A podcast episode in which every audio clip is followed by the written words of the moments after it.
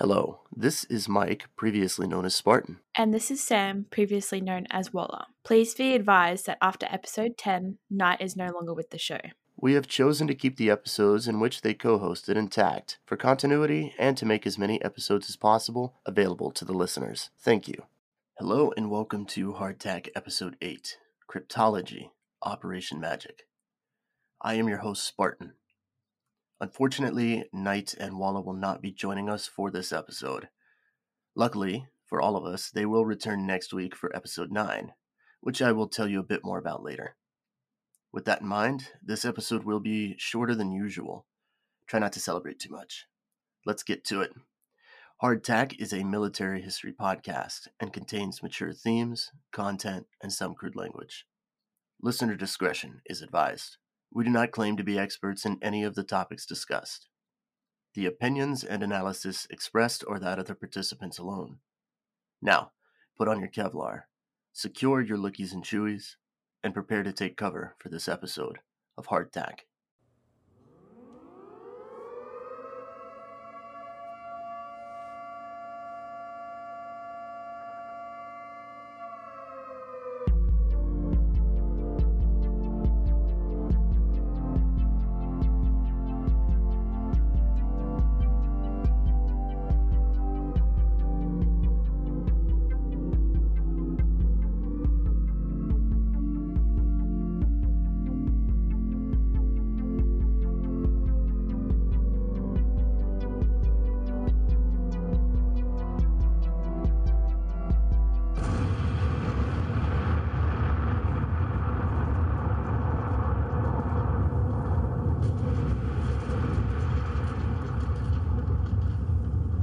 I'm going to mix up the format just a bit and say here that if you would like to continue or add to the discussion from this episode or any of our previous episodes, you can do so on the Historical Studies Military Discord, as well as the Hardtack Podcast Facebook, Twitter, or Instagram. All can be found through our link tree listed in the episode description, or you can just search Hardtack Pod, that's one word, on any of those platforms and you'll find us there. You may also email us at hsmilitaryhistory at gmail.com with any comments, questions, or suggestions for future episodes. Please also take the time to leave us a review and don't forget to hit that subscribe button. All right, let's start off with a question What is cryptology? The term cryptology covers both cryptography and cryptanalysis. Cryptography is the process of rendering plain text incomprehensible through encoding. Cryptanalysis, on the other hand, is the study of cryptosystems and the reconversion of crypts into plain text, undoing the work done in cryptography, basically. Cryptography and cryptanalysis together compose the inexact science that is cryptology. No shame if you need to revisit that last bit. I had to read it and rewrite it a few times for clarity's sake. For this episode, a large portion of the research came from one book in particular. It's called The Broken Seal Operation Magic and the Secret Road to Pearl Harbor, written by Ladislas Farago. Farago served in the Office of U.S. Naval Intelligence as Chief of Research and Planning, Special Warfare Branch, during World War II. This book, for context, was published in 1967, so just over 20 years after World War II concluded. I was lucky enough to find a great first edition hardback copy uh, for very little money, honestly. I highly recommend this book to those interested. You can find it on Thrift Books uh, as well as Amazon. It is not near as dry as you might think. The author actually does a really great job of using descriptive narrative storytelling to keep it interesting. Given the topic here, there may be some question among listeners, as there was for me during the research process, about the origins of American cryptology. So let's start there. American cryptology really found some initial permanence and recognition as a vital part of U.S. military operations during World War I, thanks to the efforts of one man in particular. Herbert O. Yardley was born April 13, 1889, in Worthington, Indiana, and learned to use the telegraph at an early age. His father worked at a railroad, and the young Herbert would one day do the same as a telegrapher.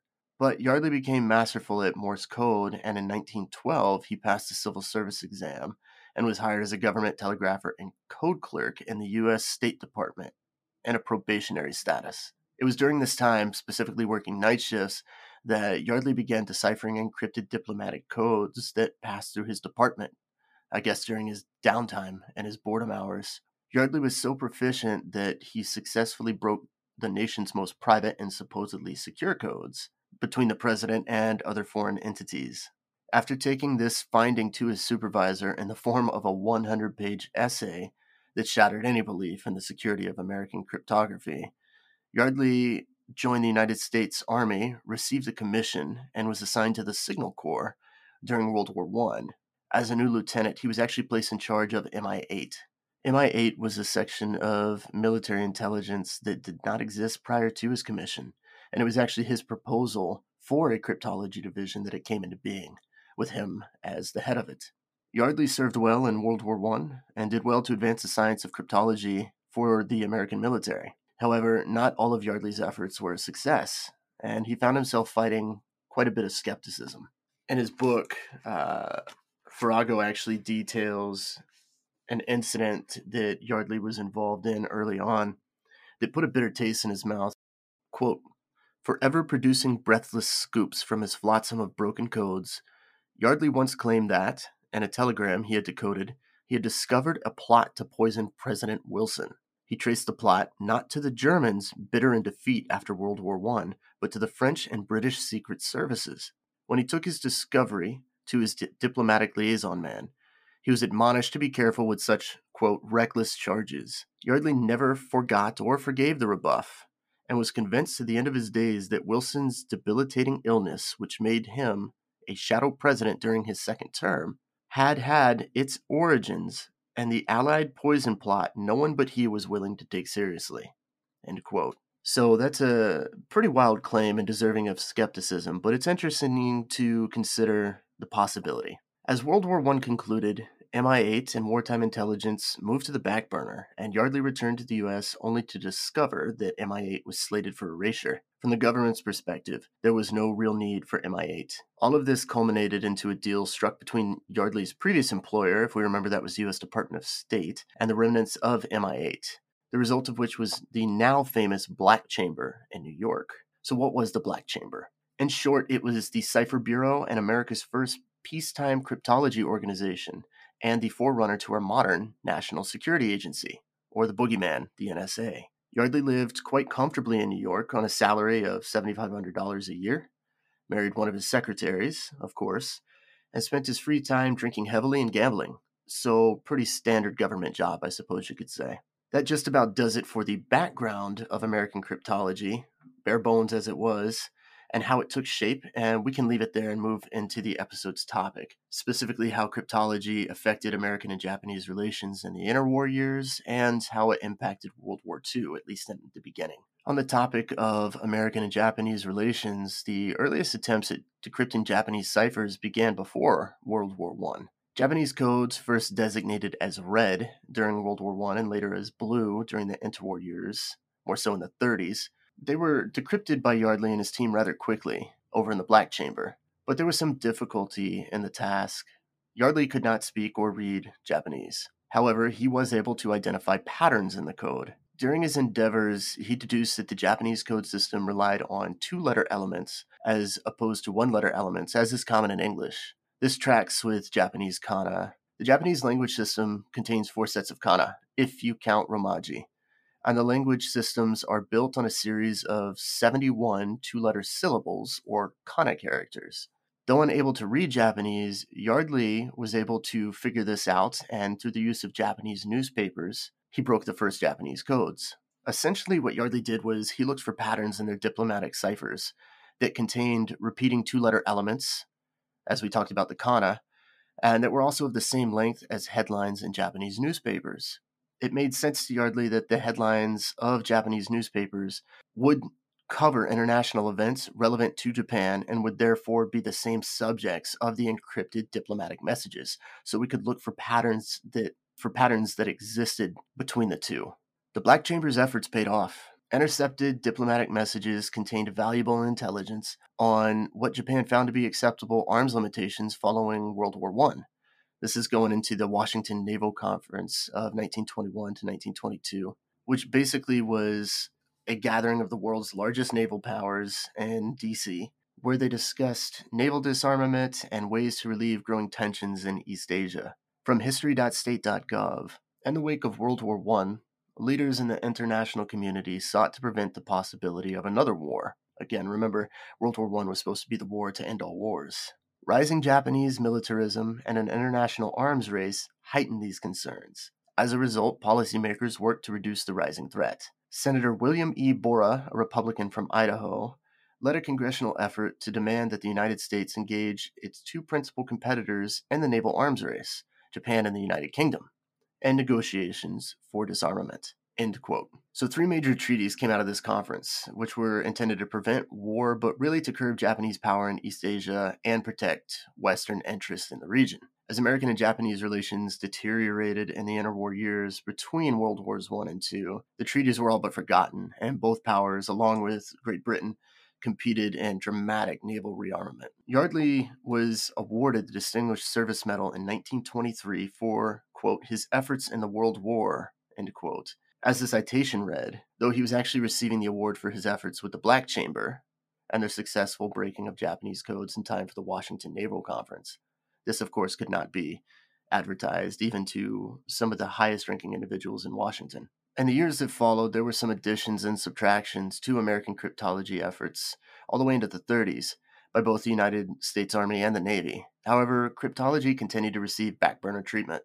The budgets were small, staffing was minimal, and credit for the efforts of cryptanalysts uh, lacked any ceremony. The Army had its Signal Intelligence Section of the Signal Corps, hereby referred to as the SIS, and the Navy had its own version called the Communications Security Section in the Office of Naval Communications, which in shorthand was designated OP 20G, which is much easier to say.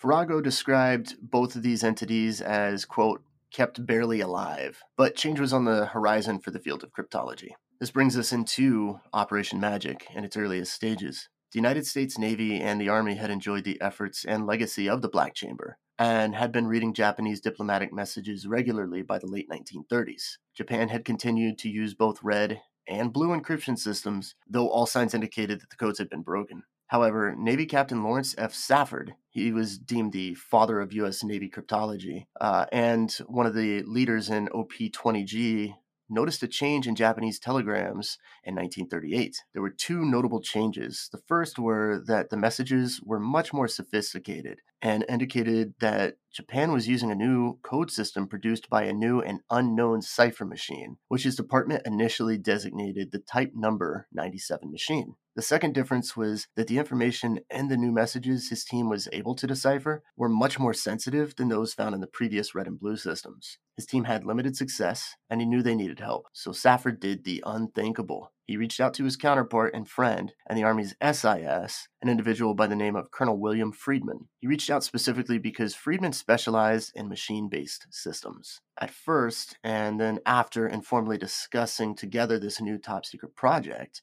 Safford then received permission from Navy leaders to begin a joint Army Navy venture into the new code, which they designated Purple. For those that are curious or have already figured it out, the name Purple came from red and blue, which, when mixed together, make purple. And the purple code had indications that it used variables from both the previous red and blue. So there you go. Military innovation. Stunning creativity. The breaking of code designation purple was made possible by a couple of factors. First, the Japanese used the new code system to send repeated messages that had been used in the previous two codes, and this proved to be a critical error. The Japanese code designated red was earlier broken after U.S. Navy officer obtained a stolen copy of a Japanese secret codebook. The codebook was turned over to cryptanalysts and eh, decrypted and filed away, specifically in red folders, which is why it was called red. Later in 1930, the Japanese began using a code that was designated as blue, which was broken in 1932, just two years after it was put into use. Japan continued to use red for more unclassified communication, however. The second factor that really led to the breaking of Code Purple was the joint service cooperation that was first displayed by Safford. As we learned earlier, budgets were practically non existent for the OP 20G and SIS missions and Friedman's group initially received zero financial support from the United States Army Signal Corps towards breaking purple. How they got around this was that the Navy financed the SIS's efforts. Safford had all known intercepts, solutions for the cipher to date, and technical details of the Red Code machine transferred to the SIS, which was ordered to, quote, discontinue everything it was doing and devote all its resources to the solution of the new Japanese cipher and reconstruction of the new machine, end quote. Colonel Friedman here is uh, quite the hero. He really devoted himself in full to the task of breaking the new system. His story is a bit of a tragic one, but it gives you an idea of the kind of man that he was. With a group of only 20 personnel, Friedman and Company had reconstructed what was estimated to be about 25% of the new machine within the first three weeks. From Farago's book, The Broken Seal, the work progressed fitfully from crisis to crisis. The strain became errant for most and almost unbearable for Friedman. The effort was so frustrating that several times he was on the verge of giving up the struggle. He pushed himself to the brink of exhaustion in, bo- in both body and spirit. Only with the reckless exertion of the last ounce of his physical energy and mental strength did he manage to stay with the job. End quote. So there you have a bit of an idea of what Friedman and his team were going through. And this was not a short lived experience. 18 months later, reconstruction had not progressed. It was still at 25% approximately. Though there was some success in unscrambling bits of the cipher specific to Japanese linguistic and idiomatic language details, but nothing more than that. In August of 1940, the first major breakthrough arrived when a young cryptologist named Harry Lawrence Clark suggested that the mechanical process of encryption was what Friedman's team had gotten wrong. Now, I don't personally understand the mechanics of the encryption machine, uh, the type number 97, but Clark suggested that the machine encrypted messages using stepping switches instead of disks. What does that mean? Well, according to the Google machine, stepping switches are, in electrical control engineering, a stepping switch or stepping relay, also known as a uniselector, is an electromechanical device that switches an input signal strength to one of several possible output paths directed by a train of electrical pulses. This is well outside of my wheelhouse, but from what I could gather here, the stepping switches enable the random selection of an output path as stated, or in this case, a cipher combination, to increase the sophistication of the encryption process and increase the randomization of the encryption. So the team got to work with this theory in mind and had progressed into encryption of the new Japanese code just two days later. So what we what we learned from that is that Harry Clark was correct. The project progressed with great speed from that moment forward. A cyclical pattern in the purple code was first identified on September 20th, 1940, just a month later, by a 27 year old mathematician and cryptanalyst named Genevieve Grotjan. Grotjan later was enlisted in decrypting KGB messages during the Cold War. She didn't die until 2006 in Fairfax, Virginia, after serving as a doctor of the mathematics department at George Mason University. She was 93 years old. Take some time to read about her. She's a total badass. Five days later, on the 25th of September, the first message from Purple was decrypted. Farago calls the efforts at breaking the Purple machine, quote, the most remarkable episode in the history of American cryptology, end quote. Sadly, Friedman was unable to celebrate the hard earned victory with his team. He collapsed from stress and was hospitalized for several months, suffering a nervous breakdown. The man nearly worked himself to death. Of note, Japanese cryptologists refused to believe that Friedman and his team broke the code. At the time of the Broken Seals publication in 1967, Farago wrote, quote, to this day, Japanese cryptologists refuse to concede that their American colleagues solved the code by actually reproducing the B unit, that being the purple machine, from telltale clues gained through pure cryptanalysis. According to Noboru Kojima, it is assumed in Japan that a machine was stolen either by an official of the Japanese embassy in Washington or by a British intelligence agent from a Japanese diplomatic mission in a neutral country. And the opinion of Japanese code experts, the kind of ingenuity Friedman and his associates claim to have had simply does not exist.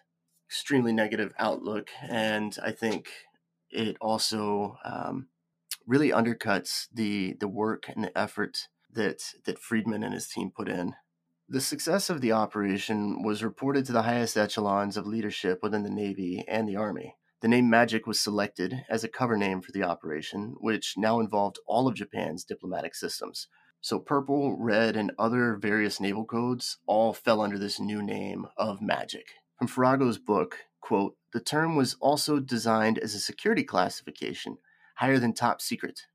In the quaint vernacular of the project, the handful of people cleared for magic were called ultras, end quote. And if you have any study of American and British cryptology or have seen any movies specific to Bletchley Park and the breaking of the Enigma machine, you're probably familiar with the term Ultra.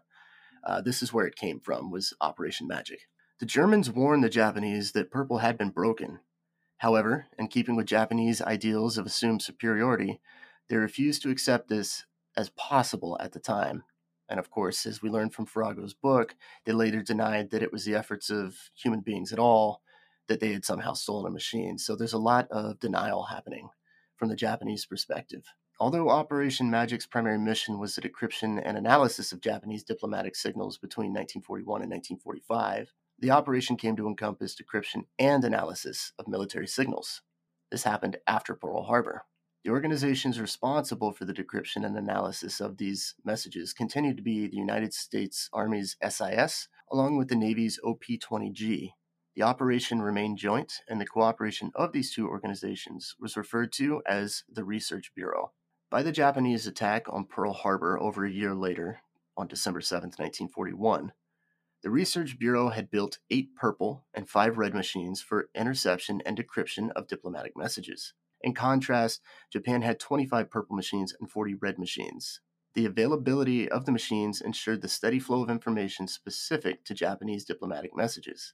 And actually, American code clerks became so proficient they were actually decrypting Japanese messages faster than the Japanese could in some cases. So, Pearl Harbor was mentioned, and the book I have referenced specifically mentions Pearl Harbor in the title. So, I wanted to briefly address some of the speculation and conspiracies surrounding the attack.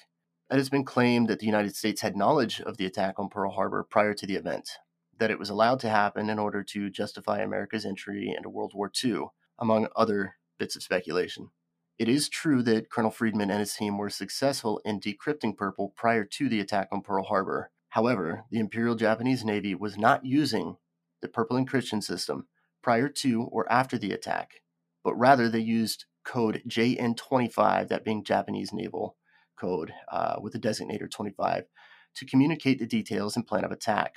The Imperial Navy had actually changed the JN 25 code system on November 1st, just over a month before Pearl Harbor. Picking up. Safford and his crew were aware of the change to JN 25 the same day that it occurred, and they dedicated countless hours in the month before Pearl Harbor to breaking the new code, but they actually only managed to decipher about 10% of the new system. The results were, of course, a successful Japanese attack on Pearl Harbor, Hawaii. The Research Bureau was unable to detect any communications prior to the attack on Pearl Harbor that fell into the category of purple. Colonel Friedman wrote, as did many other conspiracy theorists, although much is exaggerated speculation from the latter, detailed analysis on the attack at Pearl Harbor and whether the possibility of knowledge prior to the attack could have mitigated the success of the Japanese surprise attack or prevented it entirely. Colonel Friedman was of the mind that prior knowledge of the attack had not been gained through Operation Magic. In a document written by Friedman to the director of the NSA, Friedman stated, quote, It is to be noted, and indeed emphasized, before going into this phase of the subject, that at the time of the attack, the only cryptographic systems which the U.S. cryptanalytic agencies had solved and were able to read were not the Japanese military or naval systems. They were only the systems used by the Foreign Office. End quote. So here, this is in line with what we stated earlier about the earliest attempts at breaking Japanese code being solely for the purpose of decrypting diplomatic messages, which would have not encompassed JN25 and the communications used to detail and coordinate the attack on Pearl Harbor. A large part of the later success in breaking JN25 in 1942, so a year later, is owed to Japan's penchant for official and specific phrases within their communications. Many messages begin with repeating phrases like, I have the honor to inform your excellency, and other flowery lines of the sort. Japanese tradition bit them in the ass. The combination of repeat phrases, names of commanders, locations, and titles coupled with their habit of altering the code in three to six months time frames gave the Research Bureau the timing, the patterns, and the information required to break the code. Unfortunately, that did not happen before December 7th of 1941. Putting the decrypted codes to use proved invaluable to the Allied powers, and the path to American naval dominance in the Pacific was a direct result of Operation Magic. Having researched the operation both in text and through some really great archived video footage, it's obvious that the engagements in the Pacific between the United States and the Japanese during World War II would have played out quite a bit differently without the intel gained through the Research Bureau and Operation Magic. Operation Magic and American cryptology were essential to Allied victory in World War II. The breaking of purple also improved US British relations and led to greater cooperation in cryptanalysis efforts between the two nations, specifically to Bletchley Park and the later breaking of the German Enigma machine, which perhaps is the greatest result of that cooperation. A purple machine was actually given to the good people at Bletchley Park as a show of faith and cooperation between the two powers, which we know now was essential to Allied victory. Well, that'll do it for episode 8. Similar to episode 6, the Soviet Chinese spy wars, the topic of cryptology is convoluted. It deals with a lot of military intelligence, and it's not an exact science. It's an interesting topic, but it can be really dry in the details, and I understand that. I think I was able to write an episode for everyone that was both informative but somewhat entertaining on a very underappreciated study. Thanks for sticking out this short solo episode with me, folks. I know that listening to me drone for half an hour can be difficult for some. I do appreciate you returning each week and you all giving us your continued time and your support. If you're interested in learning more, check out the sources in the episode description and enjoy the rabbit hole you'll go down. It's it's a deep one. But if you were looking for something a little bit more exciting, like murder, you can tune in next Wednesday for episode 9 Daggers of the Sicarii, where my co hosts and I will look into a group of ancient Jewish assassins willing to do whatever necessary in opposition of Roman rule. Thank you for listening, and remember to keep your hardtack dry.